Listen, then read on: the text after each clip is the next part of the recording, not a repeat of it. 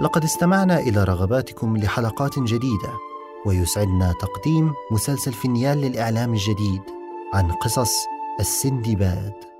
نتمنى أن تستمتعوا بالحلقة الأولى وإن أردتم الاستماع إلى المزيد من مغامرات سندباد يرجى الضغط على الرابط في وصف الحلقة. ولا تنسوا الاشتراك لبث البرنامج لكي لا تفوتكم حلقات جديدة.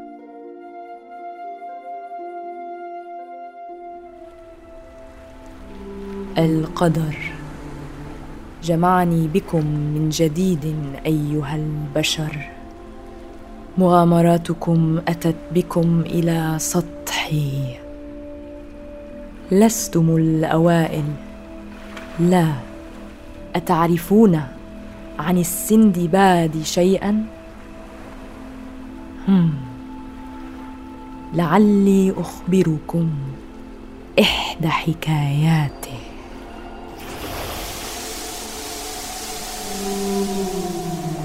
في أفق بعيد وسط المحيط الهادئ توعد قبطان خبيث بأن يقتل البحارة على متن سفينته. فامتلأت قلوب البحارة بالرعب وقرروا الهروب من قبضة الموت باللجوء إلى المحيط في ليلة مصيرية اكتمل فيها القمر. اجتمع البحار المقدام السندباد ليلا مع ثمانية من البحاره للهروب من قبضة القبطان القاسي الذي اتهم البحارة بسرقة قلادة ثمينة وتوعد بقتلهم واحدا تلو الآخر. إن لم يعترف أحدهم بالسرقة. اتجه البحارة بخطوات حذرة باتجاه قارب نجاة صغير. ولكن انتفض طمطم أحد البحارة الذي يحمل حذاءه بين يديه مرتجفا من شدة رعبه وقال انظروا! لقد استيقظ القبطان واشعل ضوء غرفته ماذا تفعلون؟ أيها الخونة! سوف ألهيه. اذهبوا بسرعة. لا يا سندباد يجب أن تذهب أنت فإنك الوحيد القادر على قراءة الخريطة. سوف أبقى أنا. بسرعة بسرعة يا شباب. اقفزوا في الماء. قفز السندباد وأصدقاؤه السبعة في الماء وفروا بقارب نجاة صغير وبعد مدة من التجديف. سمعوا صوت تصدع في القارب وتحطم القارب كليا بسبب ثقل وزنه وقعوا في الماء والأمواج تأخذهم في كل اتجاه. وصارع السندباد أمواج البحر ليبقي رأسه فوق سطح الماء إلى أن رأى شيئا ما. جزيرة في الأفق أخذوا يسبحون نحوها اسبحوا بسرعة نحو الجزيرة. ارتطمت قدمي بشيء في الماء. وصل السندباد إلى الجزيرة وصعد مع بقية البحارة إلى سطحها يلهث من شدة الإرهاق. الغيوم غطت على ضوء القمر. لا أستطيع أن أرى شيئا على هذه الجزيرة. أشعر بأن الأرض تتمايل تحتي. وأنا أيضا ولكنه ربما بفعل دوار الحركة. ظلت علامات التساؤل والضياع على وجوه البحاره إلى أن غلبهم التعب والنعاس.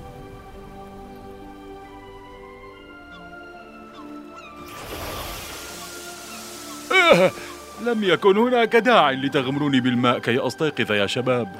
اصحى يا مغفل نحن على ظهر حوت. حوت؟ إنه ضخم للغاية. كان يجب أن أبقى على السفينة. كان مصيرنا محتوما على ظهر تلك السفينة. ولو أرادوا الحوت أن يؤذينا لحصل ذلك البارحة. والآن ما الحل يا عبقري؟ أوقعنا الخريطة في الماء. هل لدى أحدكم أي اقتراح؟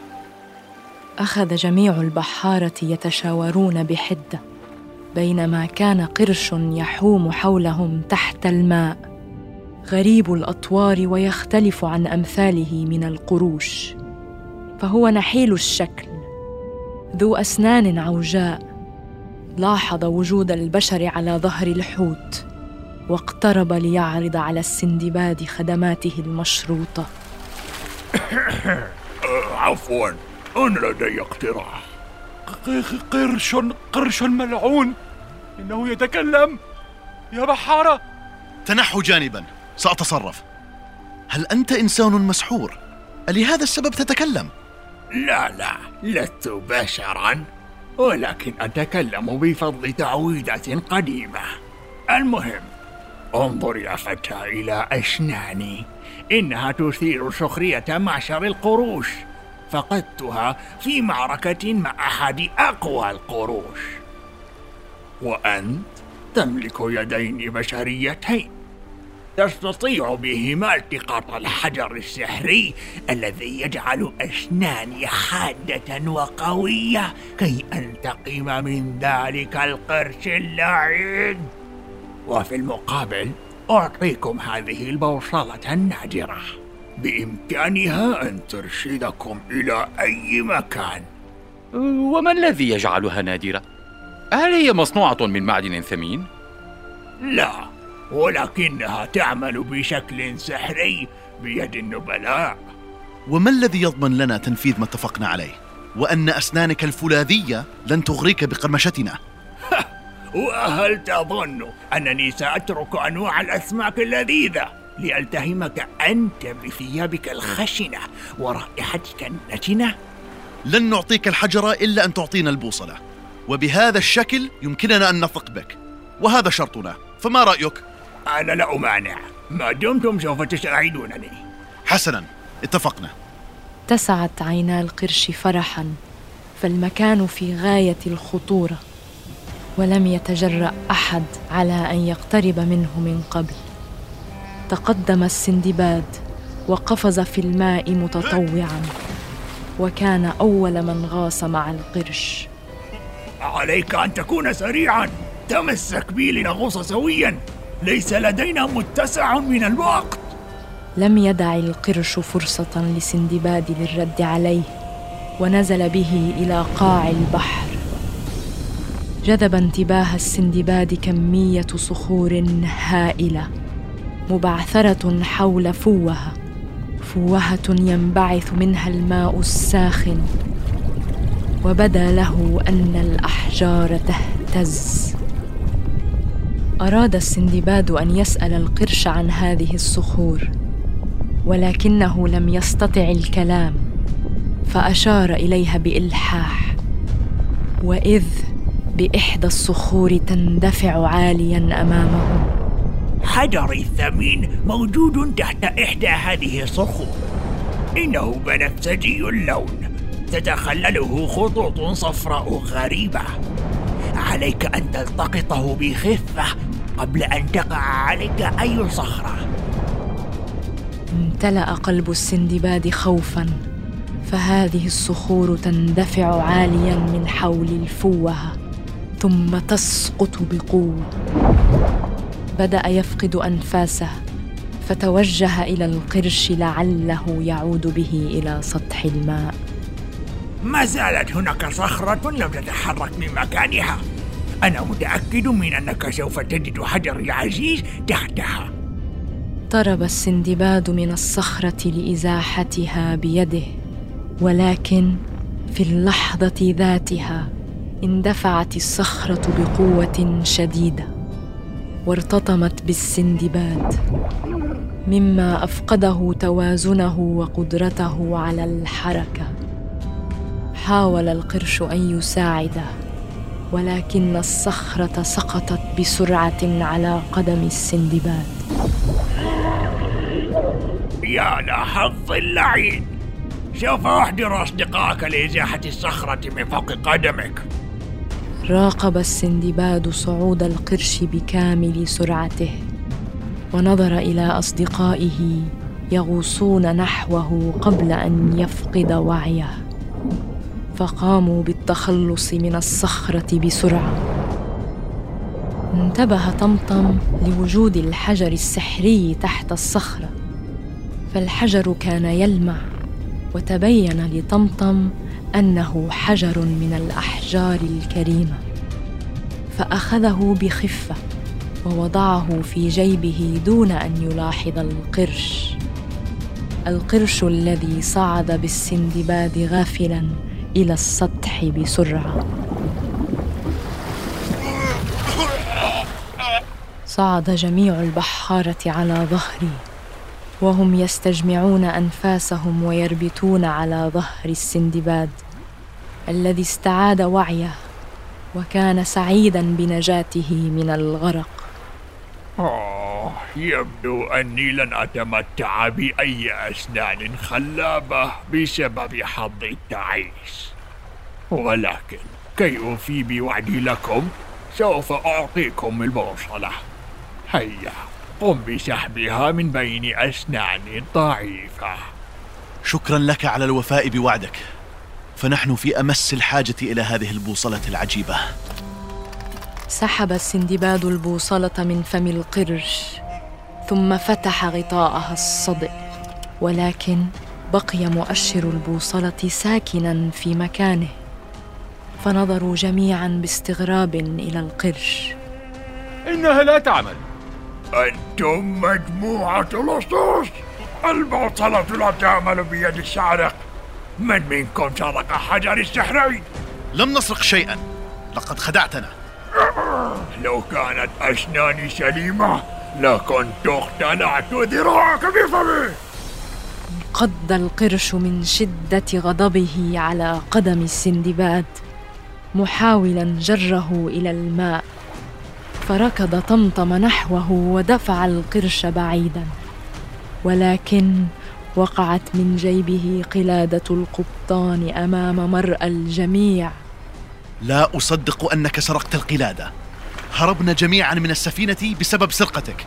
لماذا قمت بسرقتها؟ أنا أنا يا سندباد لم أتخيل أن الأمور سوف تتفاقم إلى هذا فالقبطان لديه العديد من الثروات ولا يشاركنا أبدا الغنائم. القبطان كان سيقتلنا جميعا بسبب حماقتك.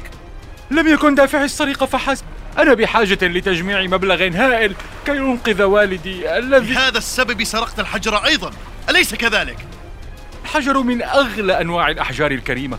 ظننت بأنني سوف أستفيد منه أكثر من القرش. أنا آسف. تفضل يا سندباد. كان بإمكاننا أن نساعدك بطريقة أخرى. ولكنك فضلت أن تسرق وتخاطر بحياتنا وتشوه سمعة جميع البحارة معك. التزم طمطم الصمت مطأطئا رأسه ونظروا إليه بخيبة أمل كبيرة. ثم أخذ السندباد الحجر منه ورماه في فم القرش الذي ابتلعه بسرور.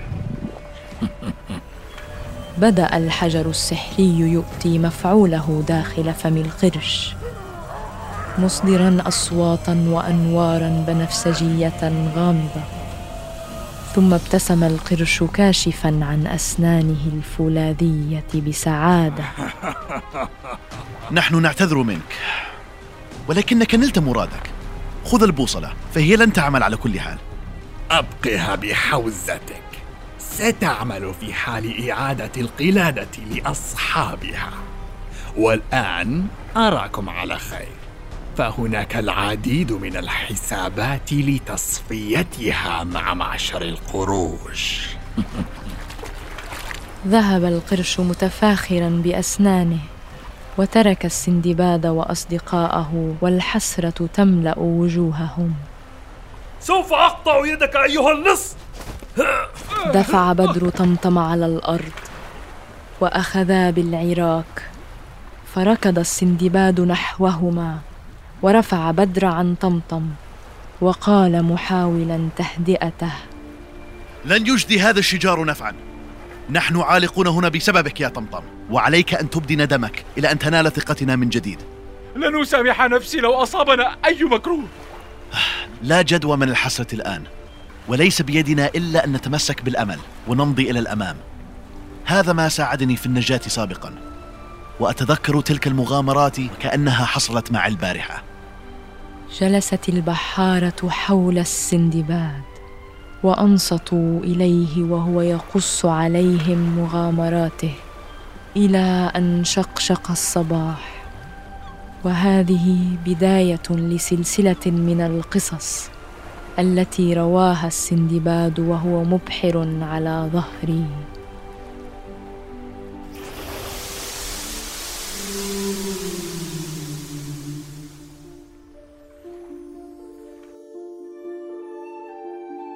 نأمل أن تكون هذه الحلقة قد نالت إعجابكم.